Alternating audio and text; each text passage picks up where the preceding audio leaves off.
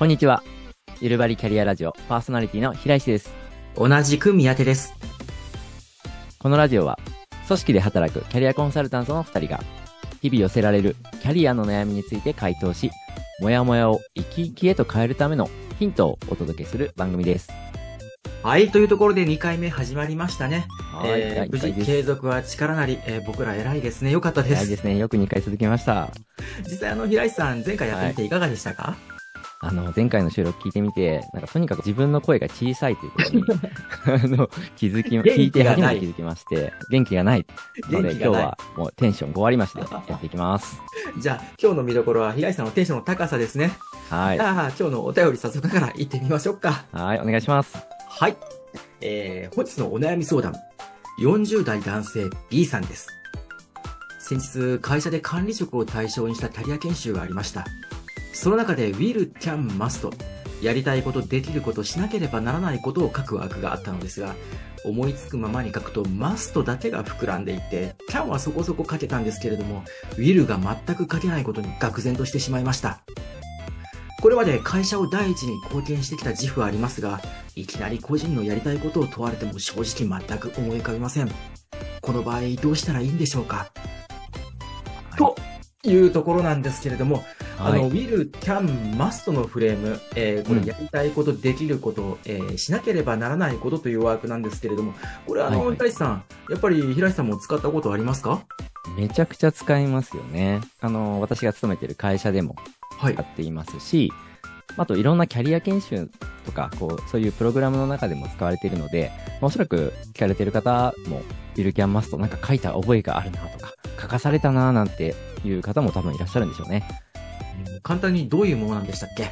はい。もう本当にシンプルに、あの、丸が3つあるんですよね。そこに will, can, must っていう風に書かれてあって、その will と can と must の重なりをこう見出していこうっていうところが、このフレームワークのポイントかと思いますね。あの、もともとリクルートが提唱したと言われているんですけれども、うんうん元ネタはこう、江戸川社員のキャリア安価を知るための3つの質問だと思うなんて話、過去に平井さんしてくださってましたよね。そうですね。おそらくそうなんじゃないかと思うんですけど、真相は定かではないですね。はい。じゃあそろそろ質問の方に戻っていきましょうか。はいで。今回このウィルが見つからない問題っていうところなんですけど、平井さん、うん。ウィルが見つからないって実際どう思いますか？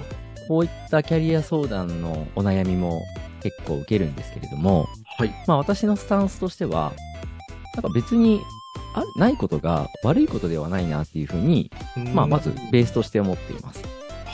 はい。はい。なんかやっぱりこの Will Can Must っていうフレームワーク3つ書くところがあって、なんか書かないと、えー、なんかいけないことなんか悪いことだっていうふうに、なんかこう思わせちゃってるところがあるのかなっていうのは、私はちょっと、その、それを書いてくださいねって言ってる側としても少し反省するところではあるんですね。で、つまりこれを書いてくださいって言われて、あ、ちょっと今書けないなとか、あの、今特にやりたいことってないんだけどなっていう気づきでも別にいいと思うんですよ。うんうんうん。なので、そもそもとして、あの、別になくてもいいんじゃないのっていうのが、スタンスとしてありますね。そうですか。まあ、あの、枠があると、どうしてもこう、書きたく、埋めたくなりますからね。そうですね。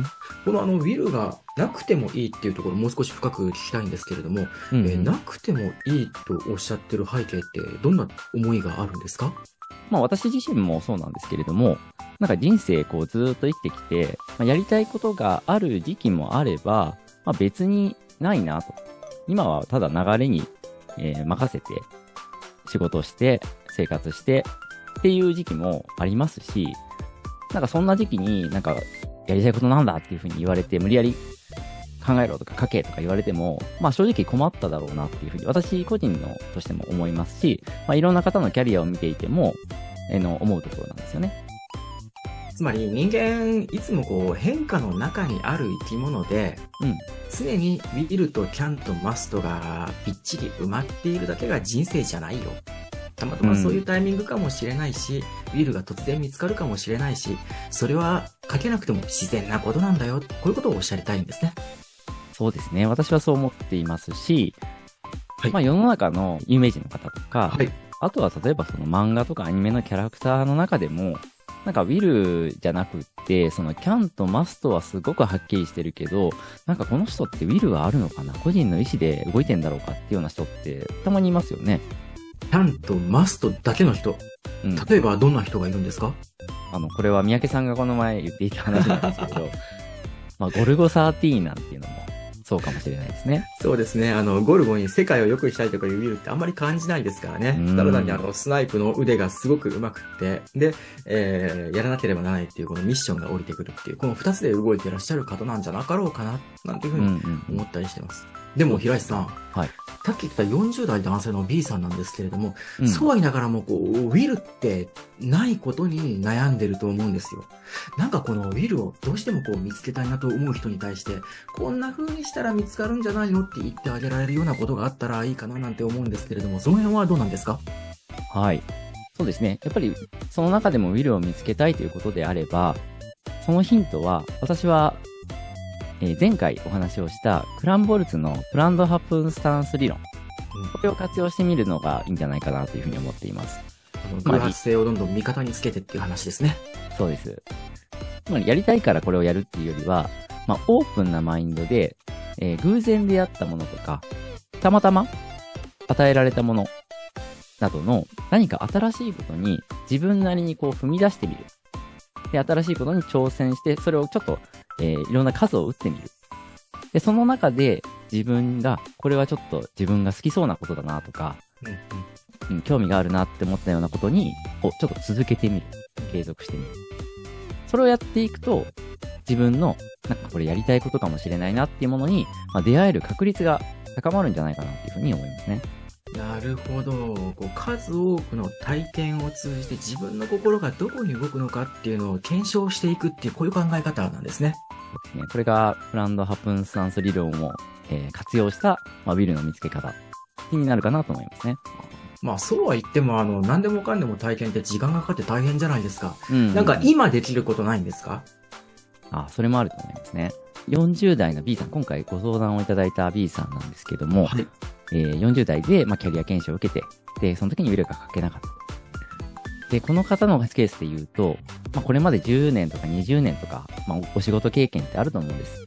で、もしお仕事経験そんなにない方でも、学生時代とか振り返ってみると、これまで自分がやってきたことって結構あり、ありますよね。で、その中で、この、例えば B さんだと、マストは書けましたと。マストはいっぱい書けました。ね、会社、会社から与えられた仕事いっぱいやってきました。そのマスト、えー会社から与えられたマストの中に、これまでやってきたことの中に、まあ、いやいややってきたこともあれば、これちょっと自分好きかもな。楽しんでやれたなっていうような、そんな仕事も過去にあったんじゃないかなっていうふうに、まあ想像するんですね。なので、まあ自分の棚卸しをしてみるってことかもしれないんですけれど、これまでやってきたマストの中に、ウィルの種が、えー見つからないかなっていうことを考えてみるっていうことは、今すぐできることなのかなっていうふうに思いますね。なるほど。過去を振り返って、これをまた同じように心が動くポイントを見つけていく。さっきの体験の話と本筋はえー似ている感じがしますね。そうですね。えっ、と、先ほどのその体験から見つけていくっていうことの方が、まあ、今すぐできることとして、はい、お勧めしたい方法ですね。はい。というところで、えー、どんどんどんどん体験し、過去もどんどんどんどん棚卸しをして自分の心に素直になっていく。うんこれが、えーまあ、ウィルを見つけていく一つの方法だよっていうところで、本日の放送を終了できればなというふうに思っております。はいそ。れでは本日はこの辺りでまた来週お会いしましょう。ありがとうございました。ありがとうございました。